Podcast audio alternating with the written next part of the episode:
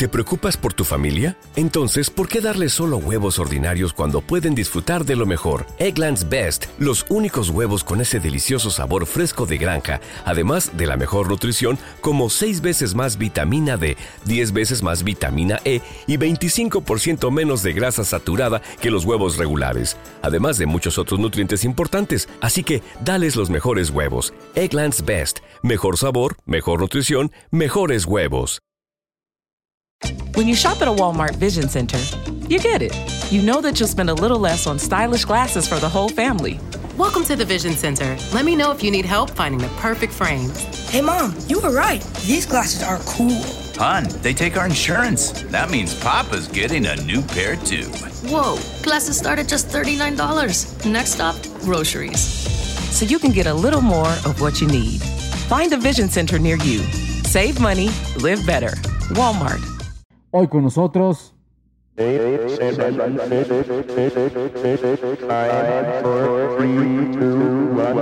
Sleep Now.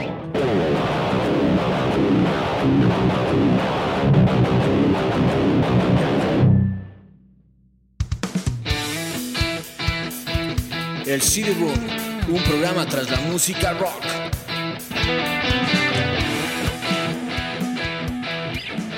Hola con todos, mi nombre es el Clown Menéndez. Y yo soy Víctor Caicedo y les damos la bienvenida a un capítulo más de El CD Room. ¿Qué, qué te pasó, Cae? ¿Qué más? ¿Por qué, loco? por qué se te ve extraño? ¿Por qué se te ve extraño? Ahogándome, loco, con esta máscara. Porque ya hacemos un capítulo de los Slipknot. Ya me voy a sacar porque, oye, realmente qué, qué bestia. Tenaz poder tocar con estas máscaras, ¿no? Eh, yo pensé que íbamos a hacer un capítulo de, de- de Batman, de Guasón, porque esa, esa careta que está que estabas puesta ahorita Sí. es la de la que usan en, en El Caballero de la Noche, El ¿verdad? caballero de la noche, correcto. Esta es de las típicas cosas que tú te compras en línea y que te sale una cosa chéverísima y cuando te llega, te llega una cosa completamente deforme y grandota y todo. Eso es una prueba de eso. Así yo te iba a decir, está de mandarle a planchar a tu, a tu careta. sí, está hecho pedazo. Ah, está bueno. Bueno, eh, eh, comentarles que estamos con el Iowa de Slipknot, ¿no? Esta, esta gran banda, la verdad, no, eh, no es de mis favoritas, no es mi Sí, género. sí, sí, no eh, es lo sí que te creo que, que, que me he expresado al respecto a lo largo del podcast de que soy más del rock alternativo, del grunge, pero esto es lo tuyo, ¿no? Este, esto es lo que más te gusta a ti. Sí, sí, realmente. Lo que pasa es que esta banda, este, chuta, emana poder, oye, o sea, una fuerza, un poder, este, unas cosas súper chéveres que, que, que, que se hacían una cosa completamente innovadora que nadie lo había hecho. Este, nueve tipos saltando en un escenario uniformados y con unas máscaras. Para mí me volaba la cabeza. Sí. A ver, eh, para empezar, vamos a hablarles sobre el disco y vamos a poner la música. Tengo aquí el disco. Cuéntanos, Cae, este disco obviamente es tuyo, mío no va a ser. Yeah. ¿De, de dónde salió? ¿Cómo así? Este disco fue un intercambio con un amigo que hicimos allá por los años 2000, por ahí más o menos hicimos un intercambio. ¿2000 más o menos cuando salió el disco? Eh, bueno, sí, ah, pero te digo, del 2000 a 2010, ¿no? Entonces más o menos 2008 tal vez haber sido por esas fechas. Este, hicimos un intercambio ahí. No me acuerdo qué disco yo le, yo le di y, y- y me quedé con este de aquí, con el Iowa. Ah, tú le diste un disco. Claro, Ah, claro, claro. sí, claro, intercambio nunca he hecho eso de dar un disco mío para que ¿Ah, me sí? den otro. No, no, no. Sí, sí, sí. Pero creo que, ah, recuerdo, este, no me acuerdo qué disco era, pero un disco así frescazo. Entonces yo también le, este, me quedé con ese y, y ya, pues, oye, tenemos este, este disco para el capítulo. Ya, ok. Como dije, vamos a poner de fondo para ir escuchando, para ir conversando. Slipknot, una banda de heavy metal, ¿sí? De Sí, new metal. new metal, De, de, new de metal. Des Moines, Ohio, ¿verdad? Exacto. Sí, un poquito de las generalidades del disco. La publicación fue el 28 de agosto de- del 2001. La grabación se hizo en el 2001 en los estudios de Sound City, mira tú, ¿no? Ahí- y- estudio y que ya- que hemos escuchado, ¿no? Sí, de, de, de Van Nuys en Los Ángeles, California. Géneros group metal, metal alternativo, heavy metal, thrash metal. y con la discográfica Roadrunner Records. Y productores Slipknot y Ross Robinson. Ajá. Eh, ya que hemos cubierto algunos capítulos, ya vamos ubicando algunos estudios, vamos ubicando algunos productores. Eh, Ross Robinson, eh, conocido por haber trabajado con Fear Factory, perdón, Fear Factor, el disco debut de los Korn, ¿no? Claro. Eh, que voy a comentar algo porque me parece que algunas cosas escucho de Korn aquí. Me parece, Sí. me parece, pero bueno. Eh, eh, Sepultura, el Roots, eh, algo del trabajo de Limp Bizkit y también trabajó en el disco debut de los de Slipknot. Estamos hablando del segundo disco de estudio. Me quedó la duda acá, ¿es Fear Factory o Fear Factor? Fear Factory. Fear Factory, está Factory, bien. Ah, sí. ya, ya, ok, eso está bien. Entonces, como dije, Factor de creo que Ohio. un programa de, de, de Eh, por televisión. eso, ahí creo que fue la confusión. Sí, la sí, confusión. sí. Ok, eh, como dije, de- de- el- el- ellos son de Ohio, el disco se llama Ohio, ¿no? Obviamente, haciendo Iowa. un poco... Iowa, perdón. Iowa, no, Iowa. Corte y empecemos de nuevo. Eh, Sí, sí. eh, Iowa, Ohio. Iowa, por favor, bicho. de Hawái, güey. Eh, entonces, de, de Ohio, de, de Ohio, de Iowa, güey. De Iowa, eh, y así lo pusieron al nombre del disco, ¿no? Exacto. Ok, eh, como dijiste en Sound City, ¿por qué no suena también este estudio? Porque aquí se grabó el Appetite for Destruction, tenemos capítulo, Exacto. el Nevermind de. Nirvana, también tenemos capítulo, el disco debut de los Rage, Ag- Rage Against the Machine, tenemos capítulo, y próximamente hemos de tener The System of a Down, ¿no? Que Sí. también grabaron algo ahí. Eh, ah, cierto, cierto, los Rays Against ya, ya, dijiste, claro. Sí, sí, sí, sí. Y además, eh, bueno, se conoce también este estudio porque eh, Dave Grohl hizo el baterista de Nirvana y vocalista de los Foo Fighters, hizo un documental con respecto a este estudio y la Y consola la legendaria consola, se la la llevó para, para su estudio en casa. ¿Cómo se llama ¿no? esa consola? Ni- eh, ni- Es una? NIV Nive, 8028, Nive me parece Sí, que es de la numeración, no me acuerdo precisamente.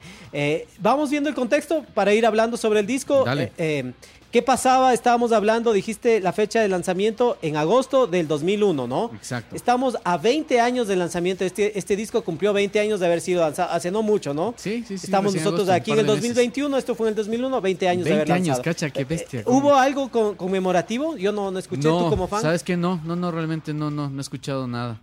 No Ya. escuché nada, se les pasó así también como cuando se les pasó a los del White Pony, ¿te acuerdas de los Deftones Ah, también? sí, sí, sí, sí. De los 20, 20, 20, 25 años, sí, sí, se les pasó. Ok, No y eso que son bastantes, alguno tendría que haber dicho, oye, Claro, oye, acuérdate, ya ya son son 20 años. 20 años.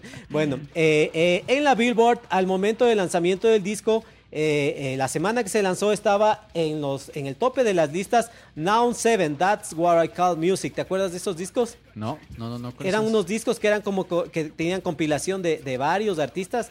Me parece un poco más enfocados al pop. Mm. En este disco, por decir, había Britney Spears, NSYNC, Black, ¿cómo es? Black Backstreet Peas. Boys.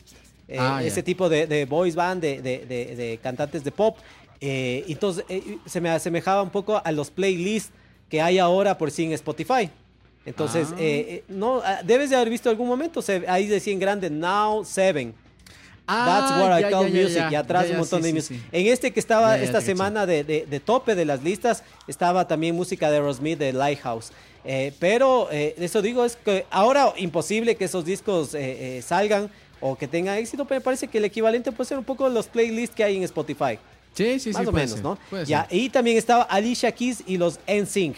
Eh, entre los discos que se lanzaron en el 2001, el Origin of Symmetry de los Muse, Ah. el Amnesiac de los Radiohead, el Morning View de los Incubus, el Toxicity de los System of a Down, el Lateratus de los Tool Wow. y Breakle the Circle, de Cycle, perdón, de Stained. Mm, ¿Sí? Chéverazo. Estaba también buenos discos en ese Ah, bueno, año. sí. Eh, películas de lo, de lo que se que se lanzaron, A Beautiful Mind, Hannibal, de la serie esta de, de- de Hannibal, Lecter, Hannibal Lecter. buenísimo. La Eh, película, Hannibal. Hannibal, sí. Ah, visto. ahí se llama precisamente así la película. Mm. Es buena, es buena, te recomiendo. Estaba también eh, Fast and Furious, empezó esta franquicia, Uch, como le dicen. Fue la primera película, ¿no? Estas nueve películas, nueve ya van en la diez, creo. No sé, ya le perdí Sí, el sí, rastro. sí. Se murió el, el, el Paul y, y chao, ¿no? Eh, y está, también empezó Harry Potter. Toda esta Ah, serie de películas fue la- era. Harry Potter y la piedra filosofal en ese entonces, ¿no? película. Entonces, eso más o menos es lo que pasaba en el 2001, como digo, hace, hace 20 años. También entre eventos recordamos algo importante, eh, lo de las... eh, el atentado a las, Las Torres, Torres Gemelas, estamos, 2001, como ¿cierto, decimos, no? eh, son Septiembre. 20 años de eso, ¿no? Eso fue en septiembre, el disco se lanzó en agosto, no sé si, eh, no encontré información, pero algo pudo haber afectado inicialmente al disco, ¿no? Puede ser, por, puede ser. obviamente la gente supongo claro. que le bajó un poco la revolución a la música fuerte para, para un poco sensibilizarse y de ahí las cosas se fueron normalizando con el paso del tiempo, ¿no? Sí, sí. La curiosidad de este grupo, bueno, hay dos curiosidades realmente significativas con respecto a Slipknot, es que son nueve, ¿no? Son O sea, nueve. tal cual como una orquesta de baile. Un montón Pero de no gente. bailan. No, bueno, sí bailan, saltan, se mueven y todo. Sí, sí. Sí, sí. Es increíble realmente el performance que tienen. Los Slipknot en vivo es una cosa de locos. güey. Y, ah, bueno, eso digo, son nueve, son bastantes. Por ejemplo, la disquera Roadrunner no le parecía mucho esto de que sean nueve, pues les parecía también bastante gente, Claro. no algo convencional para una banda de rock, digo, eso sí, tal vez para una orquesta de baile, para algo así, sí. Y claro, o sea, es, es del costo, ¿no? Un, grupo tan numeroso, eh, siempre eh, movilizar más gente es con- conlleva un costo mayor. Eh, y no solo de los músicos, atrás de los músicos siempre hay técnicos, el técnico de guitarras, Claro. el técnico de- del bajo, de la batería, entonces seguro que era más gente la que se movía, entonces eh, eso era alguna de las cosas que no les gustaba y también esta otra cosa que la disquera no estaba de acuerdo Las en que usen máscaras, Claro. que es algo, estaba, estaba revisando o viendo, tú tal vez sepas más, algún grupo antes que haya usado máscaras. No, o sea, como máscaras, máscaras como tal, no, realmente lo que, lo que se hacía mucho era pintarse la cara, este, ponerse cosas como, bueno, el mismo Marilyn Manson, eh, Alice Cooper, eh, Kiss, o sea, este, anteriormente, ¿no? Pero, pero el tema de máscaras es que, es que realmente es complicado, o sea, yo le veo eh, pasar en un concierto saltando y todo con máscaras, debe ser una cosa terrible. No se ve bien, ¿no? O No, no se ve bien, ah, imagínate, pues, y estar Claro, por ver la que guitarra, pisas, lo que, lo que los tocas acordes, y, dónde pisas, a dónde caminas. Eh, en el escenario a veces hay cables, hay cosas, eh, están los monitores para escucharte la- eh, eh, tu retorno. Entonces, eh, sí, debe ser complicado movilizarse con, con... Seguro, además, pegado a veces sus tragos o algo más. Claro. Entonces, sumar todo eso, sí hay una... eh, algo interesante de los Slip- Slipknot de, de, de, de movilizar. Además son nueve, ¿no? En un escenario hasta para chocarse entre ellos. O sea, son, eh, eso es como las dos grandes curiosidades de un grupo de nueve. No se me ocurre algún otro grupo tan numeroso. Y esto de las máscaras que digo, es verdad lo que tú dices, muchos artistas se, se pintan, eh, han usado ese, ese recurso, pero de máscaras... Por ahí creo que hay algo, pero no mucho, ¿no? Sí, no, realmente no eh, mucho. Mira, yo año recuerdo, oye. 2000 y aparece una banda, eh, primero que te mete un montón de gente y segundo que te mete las máscaras, algo que parece como tan obvio y, y- y es algo aparentemente novedoso, ¿no? Claro. Entonces, eh, siempre hay oportunidad, siempre hay chance de innovar, de hacer algo diferente, distinto. Tenía un compañero en el instituto donde estudié sonido que decía, no, ya todo está hecho. Ya, ya para qué componer más musicales y todo esto. No, para que veas que pese a que ser el año 2001, bueno, ellos estaban un par de años más. En el 97 empezaron como banda, ¿no? Claro, sí, sí, Eh, sí. Ya ap- aparecieron con esto y es el distintivo de los de Slipknot, el uso de las máscaras, ¿no? Sí, sí, oye, y más que nada que también, o sea, este, aparte de todo eso, ellos salían uniformados, ¿no? Entonces tenías la pinta de que estaban uniformados, eh, cada uno representados con un número, y además de eso, con, en- enmascarados y nueve gentes de arriba, todo, o sea, era, era, era algo súper novedoso. A mí por lo menos eso era lo que me llamaba la atención, pero increíblemente a tal punto que yo recuerdo que cuando, cuando ya salieron Slipknot y, y, y- y me gustaba mucho la música y todo, con el primer disco, yo ya casado y todo encontré unos J. Joe, encontré unos cuatro J. Joe así pequeñitos. ¿Ya? Entonces dije, oye, voy a hacer alguna cosa con esto. Y este, con masilla epóxica les empecé a hacer así como, como, como máscaras, ¿no?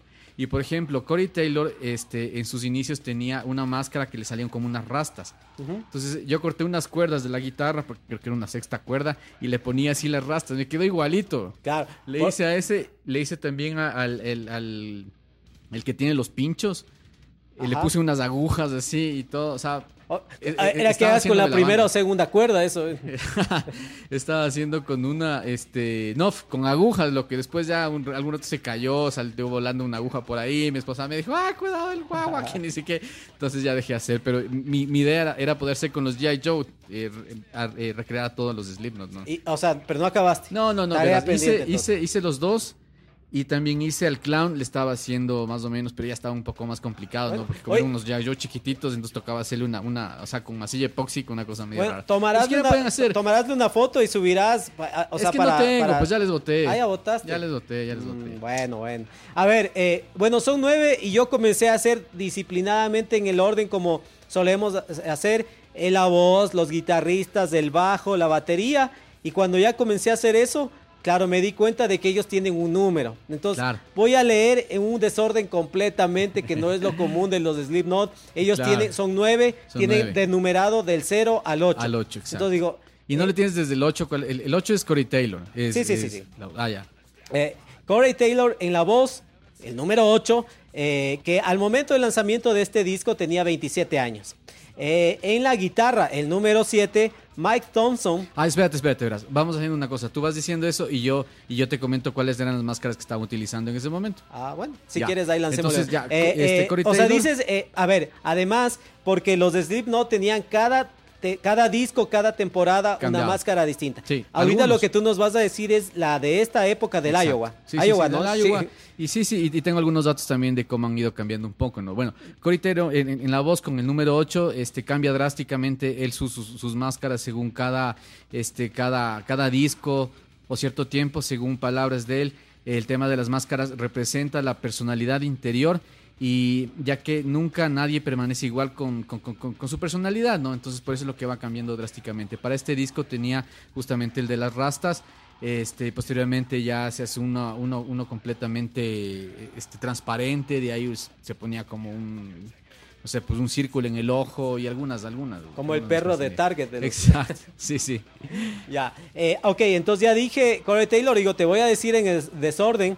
Eh, eh, entre los guitarristas en la guitarra, Mike Thompson, como dije, 27 años al momento del lanzamiento. Sí, por supuesto, él está en la guitarra, tiene, tiene una, una máscara como de hockey, desde ahí, este, y él, él, él dice que le representa mucho eh, el odio. Él tiene incluso en la guitarra escrito hate, que significa odio en inglés, y también este, me parece que está tatuado en una de, su- de sus manos. ¿no? Él sí no ha cambiado, eh, le ha hecho pequeñas modificaciones a la, a la- a la- a la máscara, pero no es que ha cambiado significativamente la máscara de él. Oye, pero él es que tiene aquí como la, la boca parecido a Hannibal Lecter, ¿no? A esa máscara que le ponen en la película a este personaje. Eh, no, no, esa es otra. Esa es, esa es la del bajista. El bajista hace. eh, eh, eh, él tenía una, un- una máscara como, como de cerdo y luego, y luego le pone estas cositas de, de Hannibal Lecter. Pero la máscara de, de Thompson, ¿qué tiene en la boca? A ver, Sí, tiene, tiene como unas. A ver, ¿qué eh, tiene?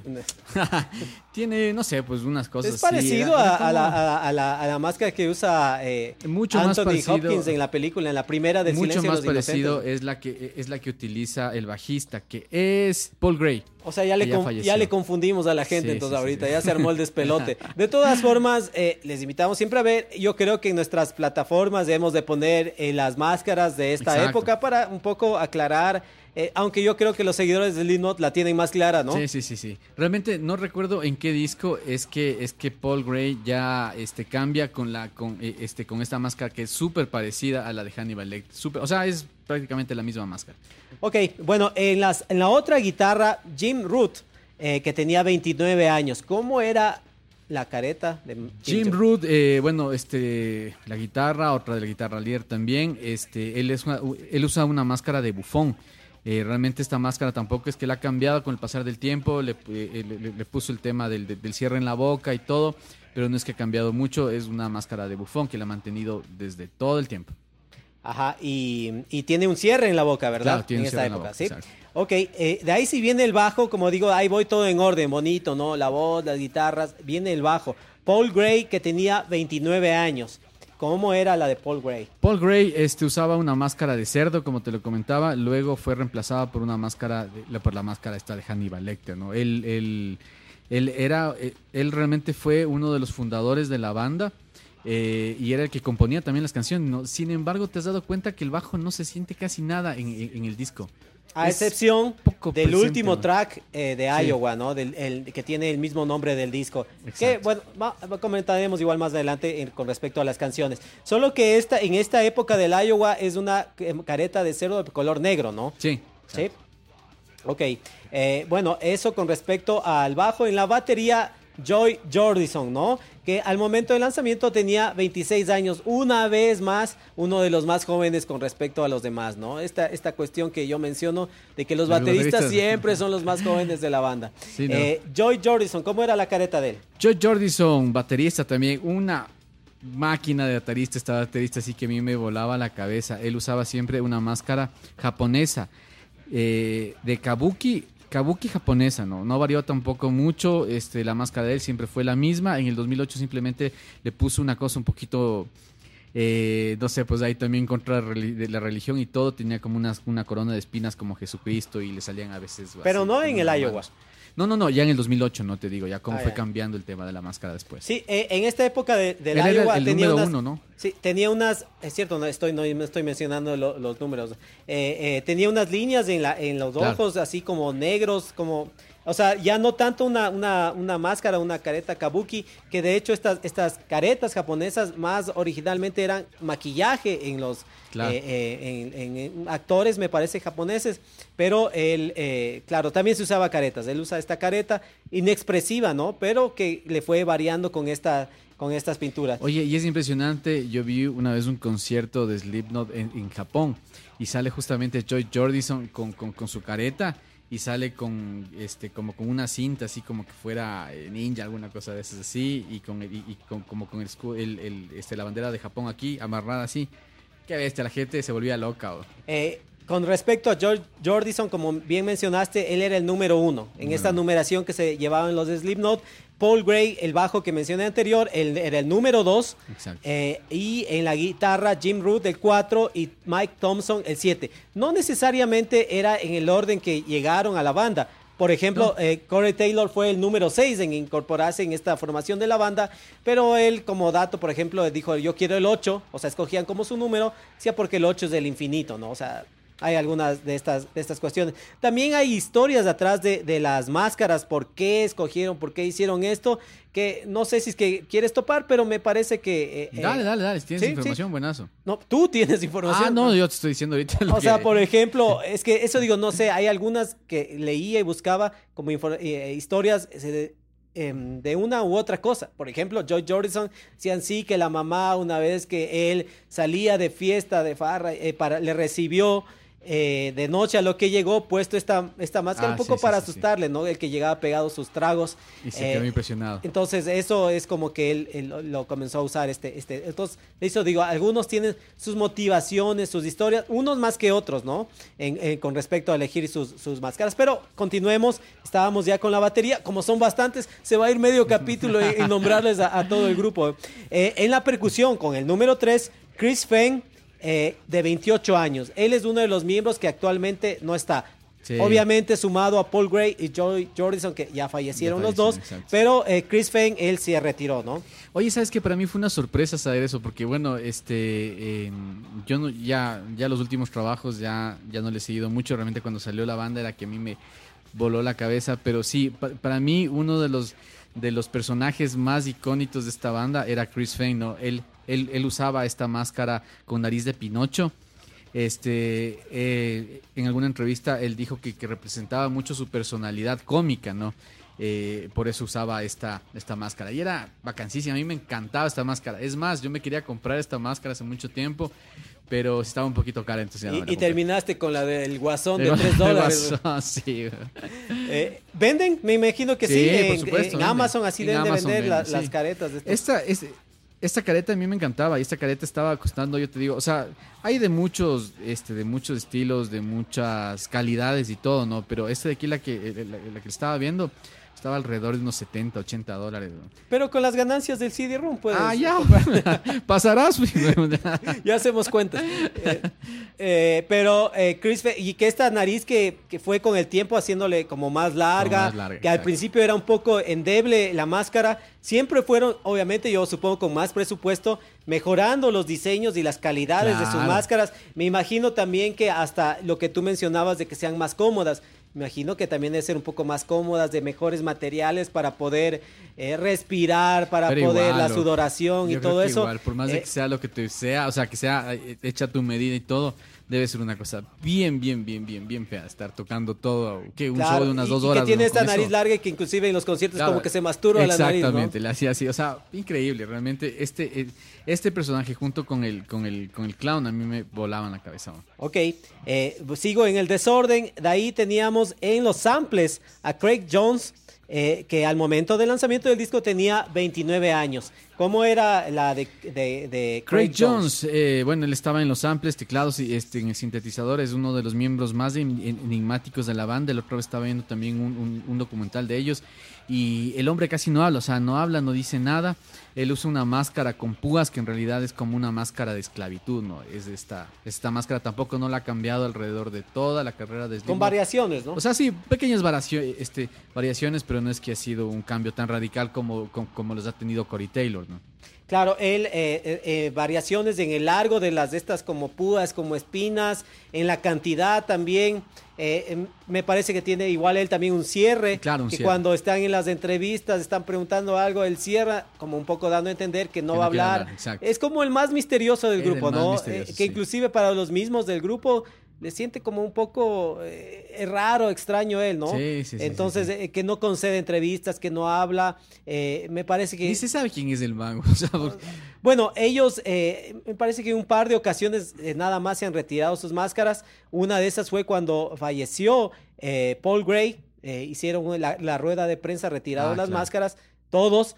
Pero una o dos ocasiones en el caso de, de- de Craig Jones, pero otros un poco más, ¿no? Pero Claro. es uno de los que, por ejemplo, no se le ha visto mucho eh, cómo es su cara, ¿no? Eh, que en cierta forma yo creo que les ayuda en el hecho de tener esta, mm, esta privacidad. Seguro que él, no es que anda puesto todo el tiempo la máscara, no es que en su casa o cuando Claro. va al supermercado se pone, máscara, claro. pero tranquilamente se debe de mover en un centro comercial claro, y nadie, o, o- o casi nadie, yo creo que nadie le ubica y sabe quién es él, ¿no? Entonces, es, es ganar esto, ¿no? Esta parte también de ganar, este, eh, de, de mostrarse con misterioso, encima más de que, no, que usando una máscara ya no te van a reconocer y debe llevar una vida relativamente normal saliendo a la Sí, calle, ¿no? más que nada el hombre, como te digo, o sea, no, o sea, no es que dialoga mucho, no ha dicho mucho.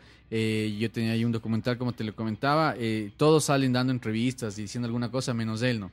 Yo me acuerdo que también algo, algo súper chévere de los de los Slipknot es que ellos supuestamente en, eh, cu- cuando iniciaron nunca se iban a quitar las máscaras, la gente nunca iba a saber quiénes son.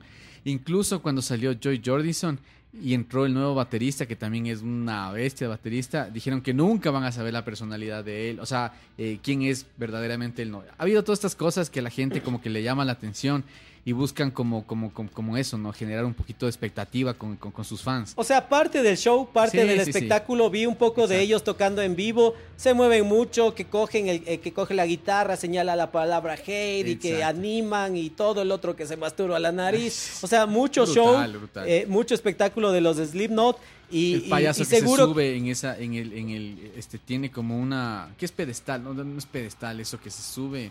Es una se me fue una- el nombre con sí, este con una- los como una pluma, algo así.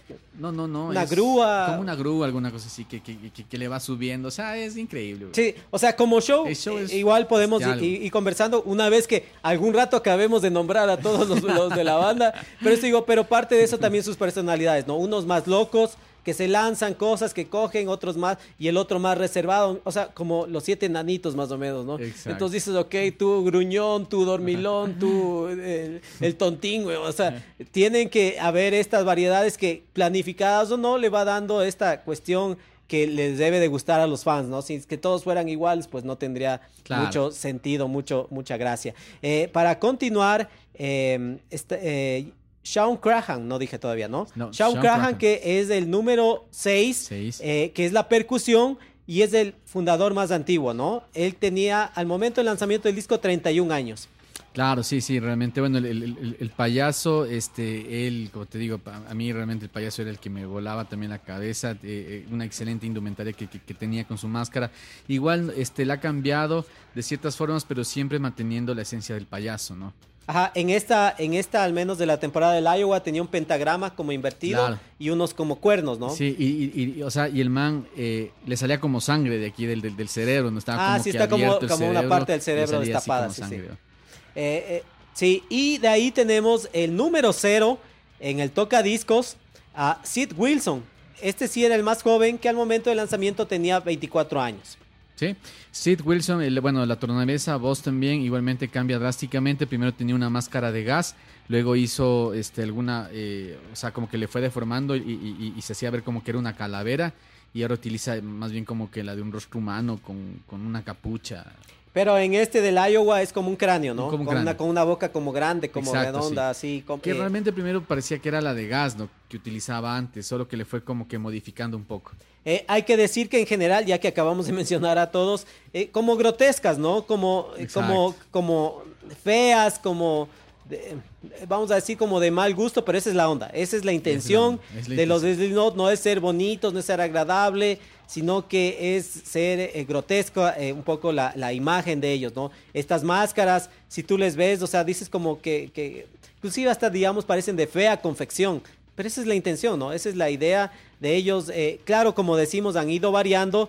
Eh, antes, cuando tuvieron el, el grupo, como a, continuación en siguientes trabajos, pero eh, siempre esta, esta intención, ¿no? De- de tener su eh, algún rasgo característico a lo largo de su, de su carrera de Slipknot. Claro, sí, precisamente. Y bueno, ellos son este, este, los Slipknot, ¿no? Utilizan en sí todos estos nueve integrantes, son dos guitarras principal y rítmica, un bajo, dos instrumentos de percusión personalizados, que son los, los que están dando ahí, la, este, la batería eh, y los instrumentos electrónicos como samples y, y mesa de mezclas y todo. Oye, pero eh, tú les viste en vivo. Ellos Claro. estuvieron, ¿te acuerdas del año? 2019 me parece que fue. Ah, recién, no sí, es mucho. claro, ya. recién, Eh, digamos que hace unos dos años, estamos en el 2021, eh, vinieron ellos de Ecuador, eh, única vez. Eh, showzazo, me imagino. Increíble, yo la verdad, como digo, no, no es que me atrayó mucho, me No mencionaste, claro. yo dije, no, paso, y no me fui. Me arrepentí después porque dije, como show, debe ser interesante verles. Sí, Eh, eh, eh, la energía, la potencia, son un montón, la verdad, ¿no? Entonces debe sonar fuertísimo eso. Suena fuertísimo y además que nada, este, el show como tal que, que- presentan ellos fue increíble. Y sabes que este me pasó algo porque yo compré la entrada, dije bueno, se vaya quien se vaya, yo me voy de ley, que se me vaya solito ahí, compré la entrada para, para la parte de abajo, por estar ahí dándole durísimo. Pero a último rato eh, me dio una lumbalgia. Estaba así hecho pedazos. Entonces un amigo me dijo, ve, yo tengo una general, si quieres vamos, vendemos tu entrada ahí, tú me compras este, la que tengo y nos vamos, estamos sentados y te la nota, ¿no? Me fui de esa forma, vendí la entrada y todo, pero me arrepentí en el alma porque abajo cómo se la gozaron, güey. ¿Sí? Sí, sí, sí, sí. Ah, bueno, pero no hubieras podido según lo que dices, no, cómo no, estaba. no, es que bueno, sí, realmente estaba hecho pedazos con la columna. Ya a esta edad, loco, imagínate, hace dos años. O sea, de aquí se acabaron los conciertos entonces. Peor con esta para de, de la pandemia. Eh, ellos, este disco llegó a ser número 3 en la Billboard, ¿no? Sí. Eh, una de las cosas que a esta banda le ayudó a, a destacarse y todo fue las participaciones en el Ozfest. Este, este festival de, de música enfocada a este, a, a este género, eh, de, de este, organizado ¿no? Eh, por Ozzy Osbourne de, de- de los Black Sabbath, eh, que me parece que en 1999, cuando sacan su primer trabajo, es que comienzan a aparecer y comienzan a, a, claro, a romperla con esto. Inclusive me parece que al principio utilizaban unos mandiles rojos, ¿no? Claro. Entonces, sí, sí. esto también, el, el rojo es un, es un color que dentro de la, de la psicología del color eh, te ayuda mucho a, a Llama la llamar la atención, atención. claro. Es un color fuerte. Entonces, claro, llamaba esto la, la atención. No sé si, eh, eso, digamos, si haya sido planificado o no esta elección. Tú ves ahora, eh, me parece, en La Casa de Papel, esta serie de Netflix. Ah, sí, o sea, sí, en es ma- cierto, ma- también, eh, como diles ahí está también de que ni siquiera he visto del juego del calamares.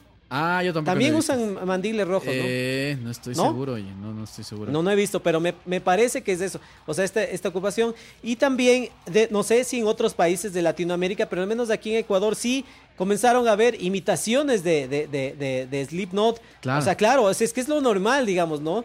Eh, ya lo hemos visto, lo hemos hecho nosotros con otros grupos. Y aquí en Ecuador hubo una banda, Mad Brain. Claro, eh, Mad que Brain hacían, hace, sí, igual hace inicio. 20 años cuando nosotros Sí. igual andábamos medio que tocábamos, coincidimos, les vimos alguna vez y ellos se Y ponían tocamos, mandiles. tocamos con ellos Sí, eh, una eh, vez. yo me acuerdo alguna vez que estuvimos en el Coliseo en alguna presentación y yo me acuerdo que les veía desde abajo. Ellos con sus mandiles Claro, también. sus mandiles y usaban rojos. caretas también, ¿no? Eh, ¿Caretas o pintados? Eso no me, no me acuerdo bien. No pero creo. pero o sea, tenían todos algo, salían ¿no? con la misma, este, o sea, con los, con los mismos mandiles. O sea, no eran mandiles, sino, ¿cómo se llama esto? Eh, Overol.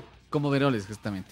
Salían con los mismos. Y lo, y- y- y lo chévere es que este, los Mad Brain tienen una canción sota que se llama Payaso. Entonces tenía mucha referencia con eso, ¿no? Y Payaso es una canción increíble de los Mad Brain que realmente cuando la tocan es pucha para hacerle un mosh Claro. brutal. Y Ya también con, eran algunos. ya con creo. el tiempo eh, varió, ¿no? Ya no es que se parece mucho a la Claro. propuesta de Slipknot, eh, variaron en, en su propuesta escénica más que nada, eh, más que en la música, pero digo, sí golpea, ¿no? Comienzan a aparecer grupos y bandas Claro. que, que- que quieren eh, tomar estas referencias como ellos, ¿no? Sí, y Eh, traer, o sea, y traer eso al, al- al- al- rock que se produce y que se hace aquí, eh, que se hace eh, en, Ecuador, ¿no? Y realmente eh, Mad Brain es una banda referente que ha abierto a, wow, increíbles este, bandas que han venido a tocar acá, ¿no? Ujú. Este disco tuvo dos sencillos, ¿no? Entre el, primer sencillo, Let Behind, ¿verdad? Sí. Eh, este eh, tema que eh, dice que es de... eh, Corey Taylor le escribió acerca del tiempo que vivió en Iowa. Él tuvo una, una niñez, una juventud muy, muy difícil porque de muy pocos recursos eh, económicos. Entonces él eh, dice que inclusive alguna temporada vivió debajo de un puente. Entonces Claro. este tema dice que se trata un poco al respecto, ¿no? Sí, sí, bueno, Corey Taylor también eh, en, algunas entrevistas ha, ha mencionado este, muchas cosas de su, de su niñez y todo que sí le han golpeado fuertemente. me parece también algún tema del, del papá, que no le conocía el papá, alguna, alguna cosa de esas súper fuertes también. Voy a poner de fondo, eh, mientras hablábamos de este sencillo, este Let Behind, el tema más conocido de este disco, ¿no? Mm, sí tiene algunos. ¿no? A ver, está nombres. Left Behind, está People y Worship, que tocan en todos los, en todos los conciertos. Este, My Place también. Eh, ¿Cuál otro hay? Eh, Let Behind eh, fue nominada a los, a, a los Grammys. Eh, chuta, no tengo el dato aquí, oye, pero creo que sí. parece. Porque al menos My Play, el otro sencillo, eh, esa sí fue nominada en el 2002. Por eso me parece que en el mismo 2001 que lanzaron el disco, fue Let Behind nominada a los Grammys. Y como My Play se lanzó como sencillo en el siguiente año, el 2002, Claro. dentro, dentro, dentro de las nominaciones de ese año y eh, perdió, perdió por, por, por, por Korn, ¿no? Korn ganó esa, esa vez. Eh, pero tienen un Grammy ellos, ¿no? Eh, con la canción Before I Forget, que es de Ah, claro. el tercer disco. Del tercer disco, que también es un discazo. Y el tercer disco, Subliminal Verse, volumen 3. creo que se llama. Estuvimos Este es- conversando, Sí. bueno, vamos a hacer un capítulo de Slipknot. ¿Qué hacemos? Había esta opción de hacer el Iowa, porque primero tú tenías el disco. eh, y ahora, ¿qué hacemos? Revisamos. Y dije, bueno, el primer disco debut es como importante. Y comenzamos a ver. Yo escuché el tercer disco. Te voló la cabeza. Me, me encantó. Ese, ese me gustó más. Es más Es comercial, ¿no? chéverísimo. Sí, sí, Es sí. más comercial, un poco más digerible, podríamos decir. Sí. Tiene un par de temas. eh, Duality está ahí. Duality. Sí, y, y- y como decimos, Before I Forget también, que es de, de ese disco. Está, ese disco me gustó más, pero el Iowa es el, el que más gusta a los, a los fans de, de, de, de Slipknot, eh, porque es más pesado, es más fuerte que el primero. De hecho, puede ser el- inclusive el más pesado de toda su discografía. El y al mismo, a los mismos sí, Slipknot, bueno. Les Sí, gusta, gusta ¿no? Este disco es como que su favorito, al menos de Corey Taylor dijo, el Iowa es mi disco favorito. Sí, sí, realmente de él y de, y, y de casi todos los, los, los integrantes del Iowa es un disco increíble realmente para ellos, ¿no? Y, y más que nada porque aquí se plasma mucho también este, de, la, de la esencia de la banda, de dónde salieron, este, y dice eso mucho en, en, la- en las letras de Corey Taylor también, ¿no? Sí, eh, eh, Let Behind, ya encontré el dato, ellos eh, perdieron con Tool, sí estuvieron nominados en el Ah. 2001, perdieron eh, eh, la, el Best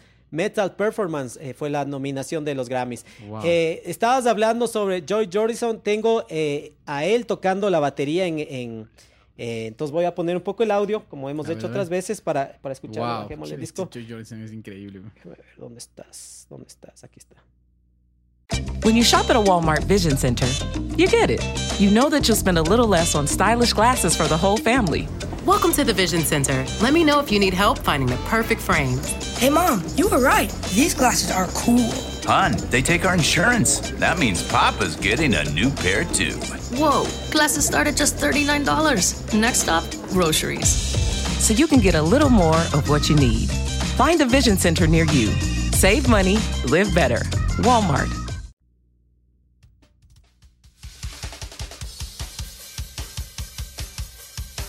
Me quedé impresionado, mega baterista, ¿no? Increíble.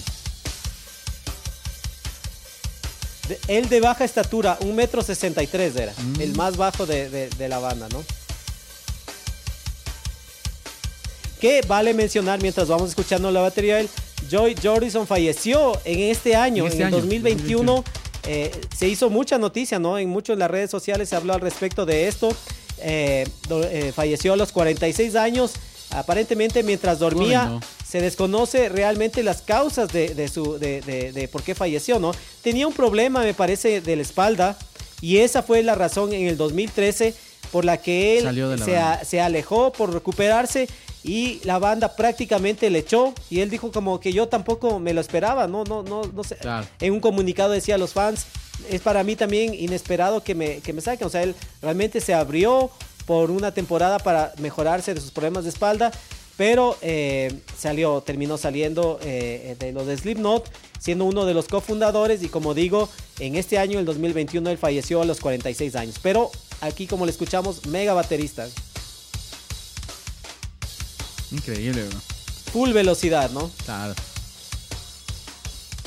Él hace esto mucho, en, en- eh, bueno, hacía en, en los shows de que, de que se trepaba y se ponía como, como que fuera esto de los, de los carros de carreras y tocaba así, o sea, este se iba dando la vuelta a la batería y él iba tocando sus... ¿Hicieron sus eso en el show en. Ecuador? No, no, no, no, pues que ya no fue con Joe Jordison. Ah, pero bueno, es una es parte del acto de Slipknot, dije tal vez. No, no, no, pero eso, eso lo hacía solo Joe Jordison. Mm. Pero eh, mencioné en un capítulo anterior, en el de Nine Inch Nails, sobre esto de, de correr y hacer eh, ejercicio, eh, caminar, trotar Ah, claro. mientras... Igual con este, y, eh, o sea, obviamente estoy escuchando y un poco a- a- haciendo ejercicio en la caminadora. Faltó velocidad en la caminadora. Había que subirla a toda velocidad para tratar de, de- de- de cogerle la, eh, El o sea, ritmo, de el paso, sincronizar ¿no? el paso con la música, ¿no? El tempo de la canción, Sí. claro, es que estos panas, pucha, sí le dan durazo. Eso, eso es lo que de lo de lo de Joy Jordison en la batería, un O sea, en realidad, en realidad este, la banda eh, este, se funda en, en 1992 jun- eh, eh, con, con Sean Crahan, eh, Paul Gray y otros integrantes que estaban, que, que se juntaron ya para, para emprender un, un- un proyecto musical, ¿no? Este, poco después ya se integró este, Corey Taylor, que él eh, básicamente incorpora mucho este tema de la voz este, gutural y cantos melódicos, que creo que eso es lo que le da también un plus a, lo- a- a- los Slipknot para ser mucho más mainstream, mucho más comerciales, ¿no? Porque tiene, tiene unas partes melódicas súper, súper chéveres, ¿no? O sea, tienes razón en eso que mencionas de que Corey Taylor, aparte de cantar fuerte, la hace, mete mucha melodía, ¿no? Exacto. Eh, entonces, Y hasta rapeo, ¿no? Porque también rapean algunas eso te iba a decir canciones. inclusive eh, que mientras iba escuchando el disco, las canciones, como va a bastante velocidad hablando, parece inclusive que va rapeando. Exacto. Entonces, eh, muy versátil. Eh, escuché, escuchado también el trabajo de él en Stone Sour, el otro grupo. Este grupo que inclusive fue anterior a Slipknot. Exacto. Eh, es- no es que existió después, sino que existía antes. Inclusive hizo una pausa para sumarse a los Slipknot. De ahí continuó. Y, y yo me gusta más la onda que hace con Stone Sour. Claro, es que en Stone Sour es. Parece es, Stained. Es una onda más exacta, es, un- es- es una onda más este, alternativa, me parece, ¿no? Claro que tam- eh, a veces también le mete sus, sus, sus- sus voces guturales, más que nada ya en los posteriores discos. Incluso Jim Root era miembro de Stone Sour. Entonces, eh, Jim Root se llega a unir a los Slipknot poco tiempo cuando estaba, o sea, cuando estaban ya tal vez acabando las grabaciones del, del primer disco, por eso no hubo mucha eh, mucha colaboración de Jim Root en el primer disco, pero en este disco ya se escucha mucho más de Jim Root. Ajá. Esto, como mencionan este disco, como el más problemático, muchos problemas, mucho, o sea, yo me imagino igual nueve personas queriendo ponerse Eso de a acuerdo. puch. Si a veces cuando uno tiene un grupo de tres, cuatro Claro. personas es un problema, un lío ponerse de acuerdo. No me imagino nueve personas tratando de ponerse de acuerdo en, en el tema, en la canción, en componer, en esto sí, esto no. O sea, debe ser complicado. Por eso, bueno, ellos lo mencionan como la etapa más oscura del grupo. E inclusive con, con eh, Corey Taylor metido mucho en, en el alcohol. Corey Taylor que de, de joven mencionó que eh, en algún momento mencionó que tuvo algún problema de abuso sexual Sí, cuando era adolescente o niño prácticamente y que esto siendo adolescente lo llevó a intentar suicidarse. Inclusive años más tarde otra vez intentar suicidarse lanzándose desde desde el- desde un edificio o algo así no entonces eh, ha tenido sus problemas sus complicaciones eh, Corey Taylor pero eh, eso digo, eso también les ha ayudado a reflejar dentro de la música. Por ejemplo, el último tema de este disco, el tema Iowa, eh, que es un tema extenso, el más largo que tienen de toda su guerra. Iowa, inclusive, el, el di- como disco es el que tiene más minutos de, de todos sus discos. Este eh, dice que lo grabó eh, desnudo y que vomitaba y que, que con- creo que con un pedazo de vidrio se cortaba mientras iba cantando. Y ya que menciona este tema de, de Iowa eh, y, y las similitudes que decía con, Con Korn. Me decir, ¿no? parece mucho al tema Daddy, que es el Claro. disco que cierra eh, el disco debut de los Korn. Lo que pasa es que sabes que yo también creo que aquí es eh, este mucho tema del productor, de Ross Robinson, se le conoce mucho a él por por, por presionarte en estas en estas cosas como para que como eh, para que expreses todo tu dolor, toda tu ira, toda tu rabia y pueda quedarse plasmado en una canción, en un disco. Ajá. Inclusive, ya que mencionas de, eh, de Robinson, del productor, eh, y de esta, de esta estrategia de, de forzar, de que te den lo más y poder capturar este sufrimiento, por decir en la de Korn, Jonathan Davis cantando una canción apuesta- aparentemente sobre un abuso sexual que le a- hicieron a él, eh, que era, que inclusive se suponía que era sobre sus padres que habían abusado de él. Claro. Entonces era como temas fuertes, delicados, y esto era lo que él capturaba. Y en este tema Iowa, que el último, también hay mucho de esto, ¿no? De esta como improvisación, de, de- de escuchar eh, gritos, de escuchar risas, todo. Entonces, eh, sí, es como parte, como tú dices, del productor. Que él, dentro del disco inclusive dicen que él tuvo un accidente, me parece que de moto, y estuvo con problemas de espalda, y pese a, a todo eso, se fue a seguir grabando con sus problemas de espalda, y el grupo, wow, ¿no? O sea, él también se está eh, sacrificando por grabar este disco con todo y su dolor que debería estar eh, reposando, está aquí grabando, ¿no? Entonces tenían esta Sí. onda muy asociada al dolor, al odio, Claro. a todo. Eso es lo que La habla este disco, ¿no? La ira, exactamente. Sí, sí, sí. Y más que nada, como, como, como lo comentabas tú antes, era eh, en, en esta época del Iowa, fue una época bastante conflictiva para la banda, ¿no? Y, y- y en realidad eso es lo que tú comentas, ponerse de acuerdo entre nuevas personas debe ser algo su... O sea, y, la convivencia entre nueve personas debe ser súper complicado. Yo, yo me acuerdo que hace algunos años, bueno, hace muchísimos años, cuando estaba en la universidad, nos fuimos con, con- con algunos compañeros de viaje y nosotros dijimos, oye, qué chévere, ¿no? Pasar tres semanas este, solo nosotros con, con- con- con gente. Eh, íbamos un, alrededor de un grupo de 15 personas. Loco, regresamos odiándonos los unos con los otros porque el tema de la convivencia es súper, súper difícil. Imagínate nueve personas de aquí con sus problemas, eh, drogas, alcohol y un montón de cosas más. Realmente estuvieron a punto de separarse en este disco, incluso tuvieron muchos proyectos paralelos en el, en, el 2002. Eh, bueno, Corey Taylor y James Root con su, con su antigua banda Stone Sour eh, lanzaron su disco homónimo. Eh, Joy Jordison creó un proyecto que, que se, llamaba eh, Murders, Murders Dolls. Eh, también Sean Crahan en el 2003 este, hizo un proyecto llamado To My Surprise que, que- que trabajó junto a Rick Rubin. Entonces ya estaban viendo otras cosas por ahí, como que ya se estaba acabando la banda, pero estas cosas son así también, ¿no? Nunca nadie sabe cómo, cómo se da los trayectos de la vida y tenemos hasta ahorita Slipknot. Claro, bueno, además súmale que sigue existiendo y todos los problemas de Slipknot porque además está sumado el dinero, ¿no? Porque también hay, hay mucho dinero. Eh, es lo que decía, no me acuerdo cuál de los miembros decía, sí, Roadrunner no quería que seamos tantos, no quería que seamos máscaras, pero no saben la cantidad de millones de dólares que se han ganado ellos gracias a nosotros, dice. Debe Entonces ser. eso, Sí, eso sí, también me da satisfacción, dice, el hecho de que nosotros tengamos la razón y ellos no. Pero eh, también está metido el dinero, ¿no? Entonces eso inclusive le suma una complicación más, la toma de decisiones, qué es lo que se va a hacer, porque también hay dinero en juego, ¿no? Claro. Esto también es parte de un negocio, eh, eh, eh, lo, lo que estaban haciendo los de Slipknot. Sí, y sabes que también, bueno, este, en este, en, el medio de todo este conflicto y todo, también Joy Jordison y Paul Gray eran los que los que componían mucha parte, este, muchas partes de las canciones, ¿no? Entonces ellos eran como que ve, ustedes ya descansaron luego del, del- del primer disco y de la primera gira y, y Jordison y Paul Gray continuaron trabajando en los nuevos temas y todo, entonces los manes estaban agobiados ya. Claro, pero yo pensaba y leía eso también, pero fácil, si ellos son los que componen, obviamente tienen Tiene mayor participación, es lo que pensaría yo, ¿no? Pero ahí creo que los créditos y todo te habla de Slipknot en general, o sea, como que todos los temas son, son, son- compuestos por todos, ¿no? No- han sabido me negociar imagino- bien, entonces. Me imagino que la participación es igualitaria para todos. Eh, bueno, digo, tal vez ahí no han negociado bien o no lo hicieron bien. Paul Gray también que mencionaba que él también falleció, el bajista, el número 2, él falleció en el 2010. Él sí estaba en actividad, ¿no? O sea, él dejó de la... el grupo por, por esta si- situación, por una sobredosis. Eh, eh, falleció a los 38 años. Inclusive hubo una demanda al doctor que le recetó porque fue una mezcla de, de, recet- eh, de, de medicamentos eh, y, que le dijeron que cómo le podía haber recetado ciertos medicamentos sabiendo y te- los problemas que él tenía con respecto a la adicción, ¿no? Entonces, eh, sí, eh, sí fue algo complicado esta historia, algo de, de Paul Gray, que no sé si es que cuando vinieron acá a Ecuador todavía seguían haciendo esto de que dejaban el bajo con el overall y la careta puesto en un lugar del escenario como para guardar un tributo.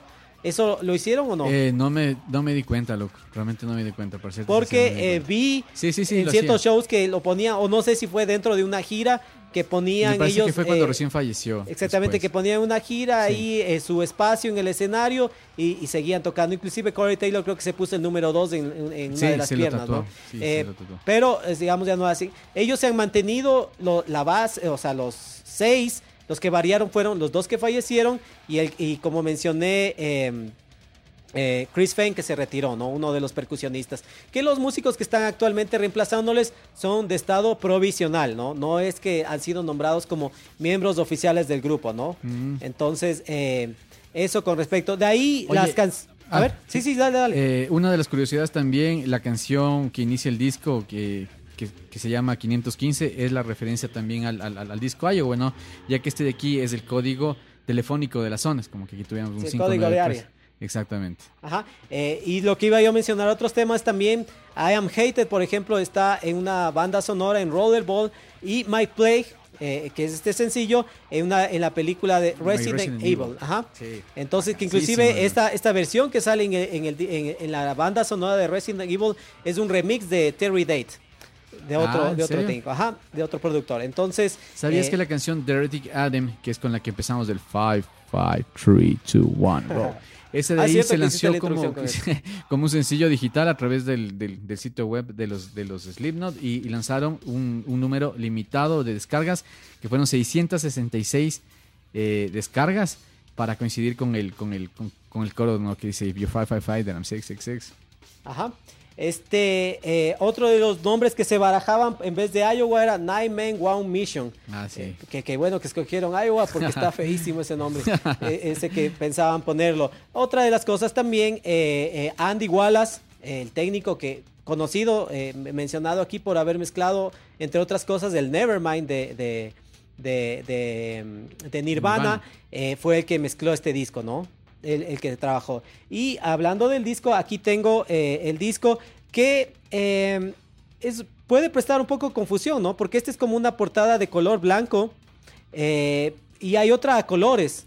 ¿No es cierto? Sí. Que inclusive si tú ves en las plataformas, En las plataformas está esta loca. versión a colores. dijiste, ¿verdad? seguro tienes la- digo, Yo creo sí, que este es pirateado, creo ese que tienes tú. No, no, no, sí es chévere. No, no, sí es el propio. ¿Sabes qué? Esa versión que está ahorita en plataformas, y no sé por qué no está solo esta versión de aquí, esa versión tiene también este temas adicionales. Me parece que fue alguna versión especial que tiene también temas en vivo y todo.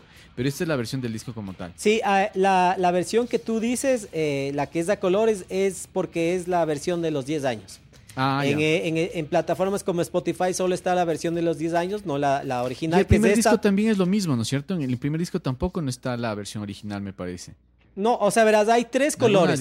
Hay esta como tú tienes que es como blanco, como plateado. Hay la a colores, digamos que es la que está actualmente, que es la de los 10 años. Y hay otra, otra opción también que, ah, que haya aparecido, que no, no sé cuál es la razón, que es de color negro. Mm. Como de color negro. Oye, pero mira, el arte del, del, del disco es, es bacanísimo, es Sí, excelente. sí, eh, eh, súper eh, como digo, no, no lo había visto. Están aquí, eh, se les ve las caretas, entonces Exacto. obviamente está, está bueno, el arte está, es como para estar viendo un buen rato, chequeando, están las Sí. letras casi ilegibles por el tamaño y por los colores. Está una foto de, de la banda completa, de ese montón de gente ahí, y, y los la créditos, la orquesta esta de, de baile pesado. Del, del, del Ohio. de los, de los Hawái. Entonces, eh, eh, sí está, está, está, está chévere, ¿no? Tiene este acabado como, como plateado del disco. Entonces, eh, está interesante, está interesante el disco. Eh, debo decir que, eh, como digo, escuché los discos, escuché la primera vez del Iowa, me pareció técnicamente, sonoramente brutal. Increíble, muy, muy buenos. Se, enti- entendía todo pese a la cantidad de músicos que son. Bueno, hay que decir que el tocadiscos y, a- y al DJ no les cacho mucho lo que hacen. ¿no? Claro, sí, sí. Yo Y creo- el bajo tampoco, o sea, realmente yo creo que tiene muchísima presencia aquí, lo que es la batería y las guitarras, ¿no? De ahí también, este, Sid Wilson es una persona que, que baila mucho en el escenario, este, salta, se lanza contra los, eh, este, contra los fans y todo. Eh, yo creo que también es como para demostrar esa potencia que tienen ellos en vivo, ¿no? O sea, sí, sí, pero como digo, escuché, eh, me pareció bueno, pero después volví a escuchar, más bien inclusive escuché con audífonos y ya me, me- me- le fui agarrando como más gusto. Está bueno el disco, está bueno el primero, el segundo, el tercer disco, hasta ahí lo que escuché, que me parece que es el trabajo más destacado de los de Slipknot. Entonces, como para escucharlo, para, para, para, para los fans, para los seguidores y los que no son, pues sí vale la pena pegarle una escuchada a esta propuesta, a este proyecto diferente, eh, no común, como digo, de dentro del rock por, por todo esto que hemos mencionado. Entonces, sí, sí, si les gusta hacia lo pesado, como está bueno. Mencionabas lo del bajo, yo decía que eh, al menos en el último tema se le siente más y ese bajo inclusive suena, parece el bajo de Korn. Ah, claro. Al final, cuando se va, el ba- casi el bajo se queda solo al final del disco eh, y se le escucha que golpea bastante con las cuerdas, entonces suena bastante a Korn. Sí, lo que pasa es que también ellos, ellos, ellos afinan en, en, en sí, en la, tienen algunas afinaciones medias, este, súper bajas también, ¿no? Ah, y ahora que mencionas eso, no has tocado absolutamente nada mientras Sí, hemos oye. hablado. Eh, eh, entiendo que, que con la afinación normal le bajarás la sexta cuerda y ya va sonando.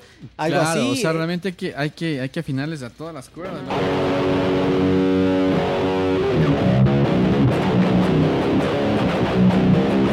Lo que pasa es que sabes que también, este, como para darle mucha presencia también a lo que estás tocando, necesitas el conjunto de todo, ¿no?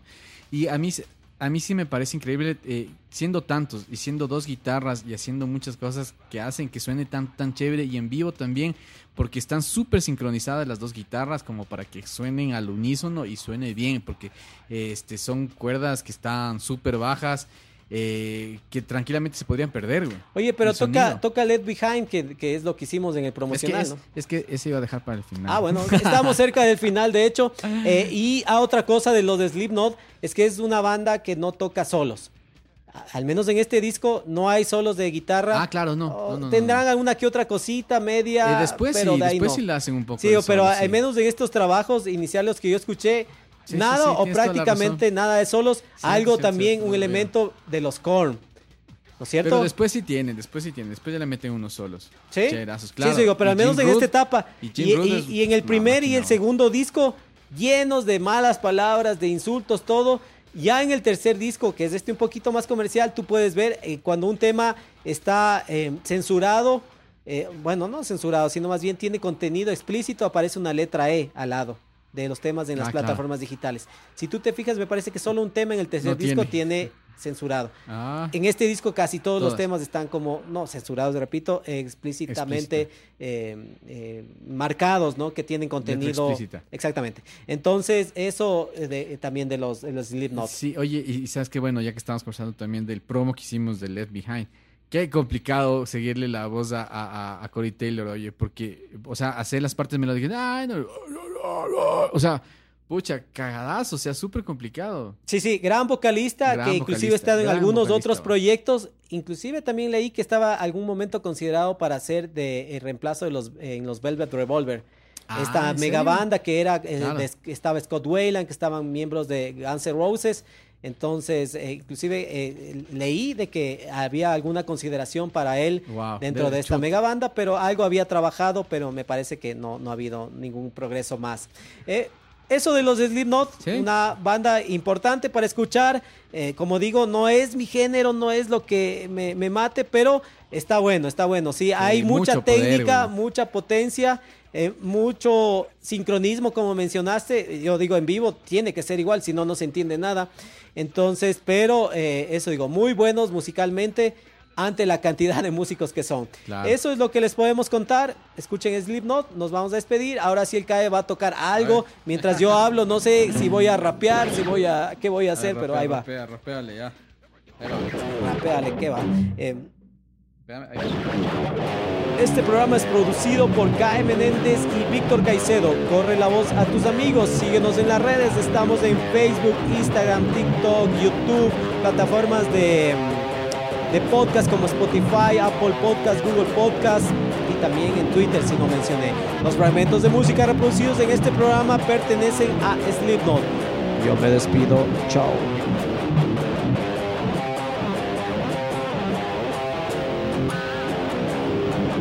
Adiós.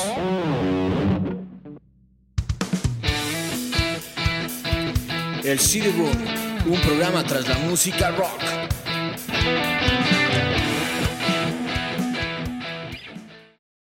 When you shop at a Walmart Vision Center, you get it. You know that you'll spend a little less on stylish glasses for the whole family. Welcome to the Vision Center. Let me know if you need help finding the perfect frames. Hey, Mom, you were right. These glasses are cool. Hon, they take our insurance. That means Papa's getting a new pair too. Whoa, glasses start at just $39. Next stop, groceries. So you can get a little more of what you need. Find a Vision Center near you. Save money, live better. Walmart.